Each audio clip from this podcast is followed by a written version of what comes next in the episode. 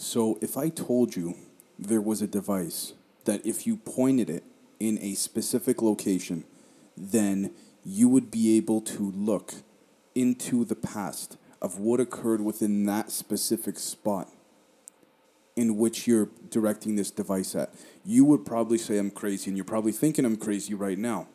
But as I will explain to you, science can in fact improve prove all of this, and not only that, but this is something that has that is nothing new by any means. This is something that was actually developed in the 1970s.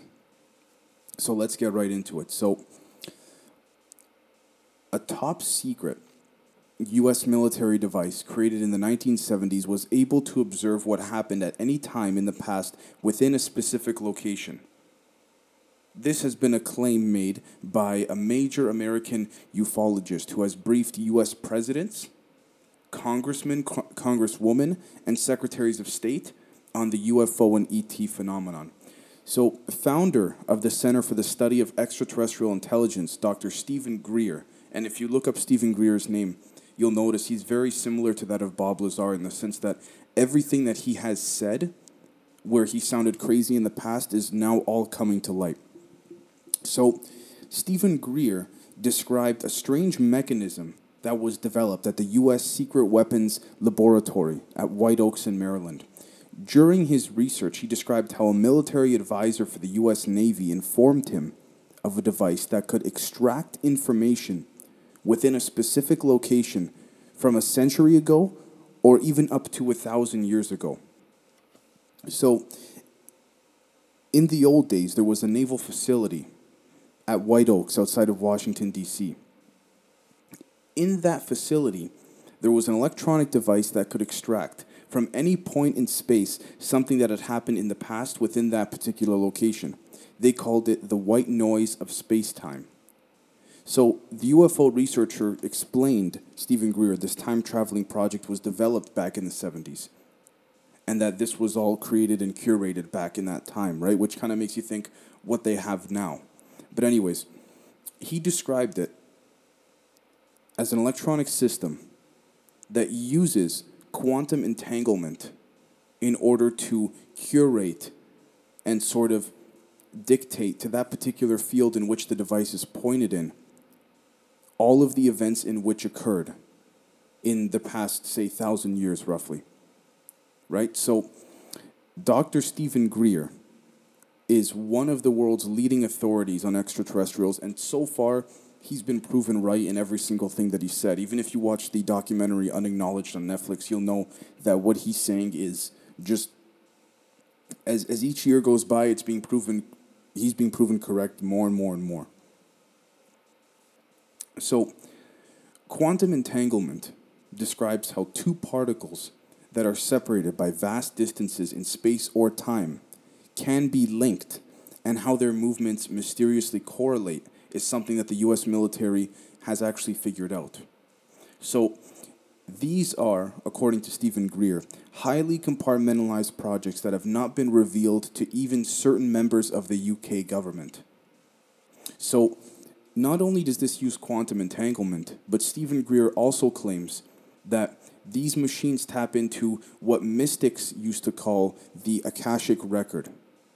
Right? So the question then becomes what are Akashic records? Some of you watching or listening may actually know what it is. The Akashic record is described as the storage place for all human events, thoughts, words, emotions, and intent that have ever occurred in the past, present, or future it is a sort of non-physical realm, how, but more so a conscious, a stream of consciousness or mental realm, if you will, in which is sort of like a, a book, if you will, except not physically. It records everything that has occurred within that particular place and time, right? And this is something that is that's nothing new. I mean, I do want to describe it and explain it for the people that aren't have not heard about it, but it's something that's been around for a very long time that a lot of people have come to accept. I mean, you can have your own personal akashic records done. It's been studied by many religions and other spiritual exercises and, and groups that if someone a psychic or a medium reads your akashic records, you could see they could see into your past lives and multiple forms of your past lives and things like that. So the only thing is though is that there is no scientific evidence to prove the existence of this so-called or, or of all of these so-called akashic records if you will because it's not just in one place or in one person it makes up a lot of the, the, the world around us if not every single part of the, the planet and the rest of space really so Dr. Stephen Greer said, and I quote, This record, this Akashic record, is stored within interdimensional space, and there are interfaces, such as the one developed at White Oaks in Maryland, that can interface with this particular realm. It now turns out that there are actually electronic systems that can access the Akashic record. This means that eh, accessing every single thing that has happened within a precise location, right? And so he when he was interviewing the whistleblowers about this, one of the whistleblowers said, "A member of my team was in the Maryland base in the 1970s and witnessed this electronic device that would extract information of any volume from any point in space." So, let me just also know that Dr. Greer is an explorer of the science of what he deems to be consciousness or conscious technologies, right? And a new research and development frontier has actually recently come out that sort of combines metaphysics with quantum mechanics. And again, we all we all know that in science, you don't have to understand science entirely to know that quantum mechanics sort of comes to at a crossroads with other divisions of science, particularly within the STEM community, because not everything makes sense. And this might actually be filling the hole. These Akashic records may, in fact, be filling the gap for what could actually sort of make sense, if you will. So, Stephen Greer describes this as the development of how electronic systems are interfacing with the quanta of thought, right? And so he actually references Elon Musk's Neuralink project as a prime example or a stepping stone example of this. And as a quick side note, it's funny that he mentions this because there's always been something with regards to Neuralink that really has me thinking, and not necessarily in a bad way, but it really makes me think through the use of electrical pulses and signals. If Neuralink can do what Elon Musk is saying that he plans to have it to be able to to successfully do within the next five to ten or years or so, which is cure a lot of uh, people who are paralyzed. They won't need robotic limbs because Neuralink will then send an electrical impulse to the part of the paralyzed muscle in which will make it move and all that, then it really makes you think that there's more to it, to Neuralink, I would imagine, than just being able to help people who are paralyzed, which is fantastic, but there's much more to it than that. And, and it makes you think that science is only scratching the surface of what human beings understand to be, at this point in time, what we call other dimensional realms and interdimensional technologies and things like that, right? So, the neurotechnology that the Neuralink company and Elon Musk are progressing with will ultimately allow a low latency broadband link where thoughts are able to control electrical devices. But with the development of artificial intelligence, there is the risk of the reverse, of course, where machines begin to control human thoughts. I mean, that, that's another controversial thing about the, the Neuralink, which is that it can be very well argued that for all of its benefits, the big downside to this is that it could be hacked as well right? So the American ufologist Stephen Greer believes that advanced civilizations from beyond our solar system are using consciousness technologies that use the properties of quantum mechanics to travel to and appear on the Earth, right? Using time travel through quantum entanglement. He cites these technologies as explanations for UFO sightings and other paranormal events such as apparitions and alien contact, right? And this also can be seen in the recent documentary about his work, call, work called Close Encounters of the Fifth Kind Contact Has Begun. So, one thing I want to note very quickly before I go on as well is that when it comes to the paranormal, and I want to make this very clear because I feel like I haven't in the past, with respects to the paranormal realm, if you will, I think there's a lack of understanding that people who believe in the paranormal realm or dimension or portal, if you will. I feel like for those that believe in the paranormal but are still skeptical about extraterrestrials and, and, and UFOs and consciousness and what have you, that's fine. And you don't have to take my word for it because I'm by no means an expert, but I am here to say that I would dare to conclude that because everything in this world is energy, right?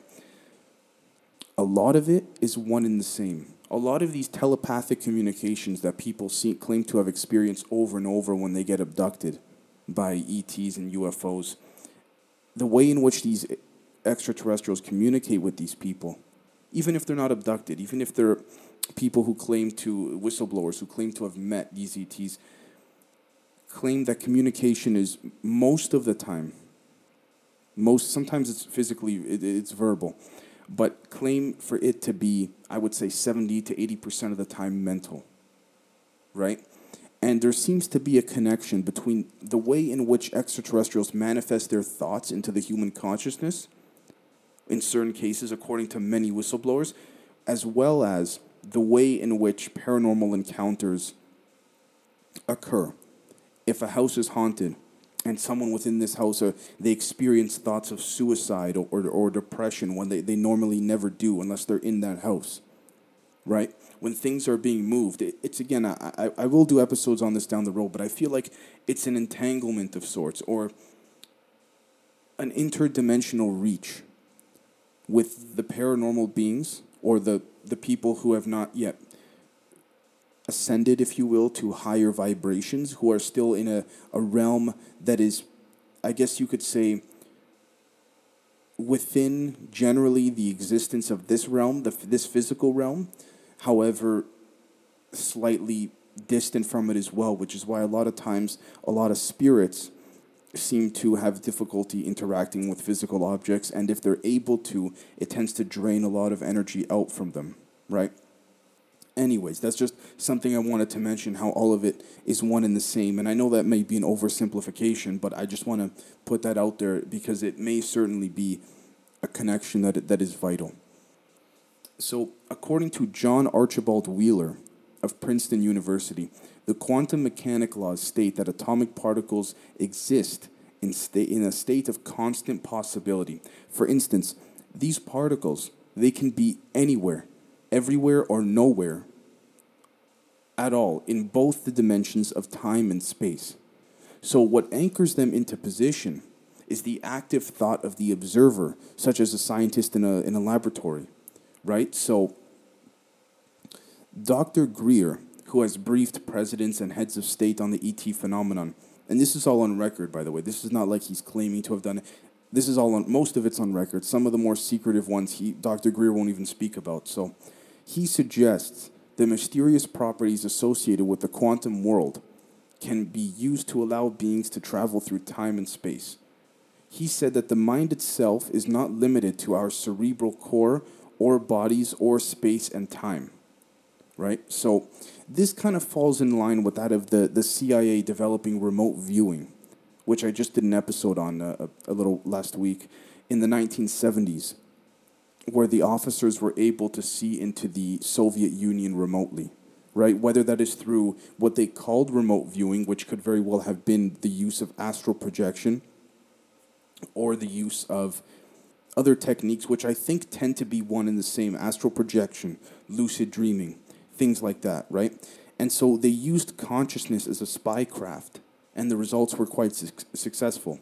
The intelligence community took this very, very seriously. And so neither time nor space limits awareness, right? And so it's also been said that this technology has been so compartmentalized that only a handful of officials within government know about this outside of the intelligence community. And even within the intelligence community, it is compartmentalized as well, right? So, again,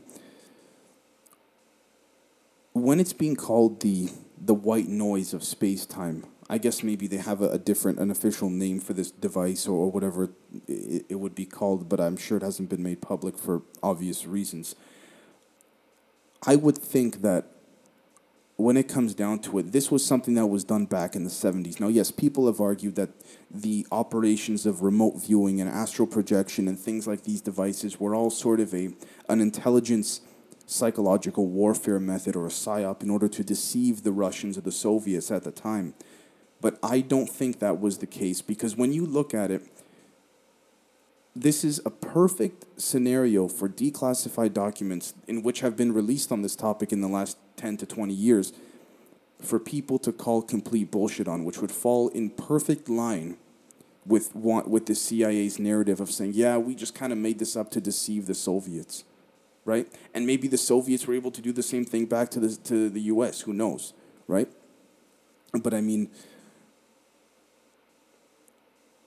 we have to take it with a little bit more of, of a grain of salt because when you look at a lot of these reports in which are coming out, slowly but surely, there seems to be an overall intertwinement and connection with all of these different so-called projects. You look at medbeds, medbed technology that is slowly being filtered through into the public now, into the consumer and private sector.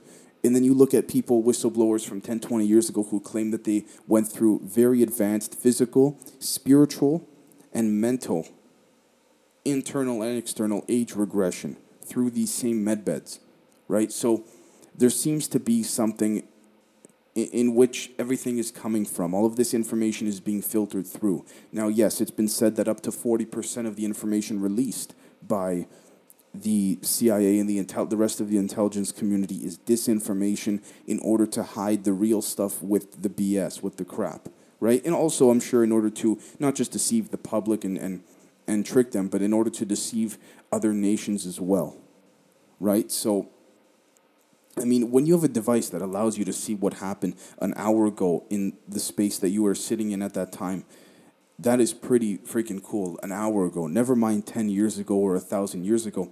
And one thing I'd like to also note as well this falls directly in line with something called the chronovisor. And the chronovisor is a device very similar to this, in which the Vatican invested ample amounts of money in, which I did an episode on a little while ago. Vatican uh, hidden artifacts, and the Vatican invested loads of money into it. I think it was in the the fifties. I could be wrong. They invested a boatload of money, and then all of a sudden, shut down the operation, and they didn't explain why they even funded this operation in the first place. Now, according to the Vatican, uh, not the Vatican, sources within the Vatican who want to remain anonymous, the device was called the chronovisor, where they were able to use this same type of technology to be able to witness the crucifixion of Jesus Christ and, and things like that. Now, whether there's some type of connection between this Vatican device and what the intelligence communities within the, the United States were up to and the U.S. military, I'm not so sure, right? But it does make you think: Is there some type of is there some type of connect, even loose connection, right?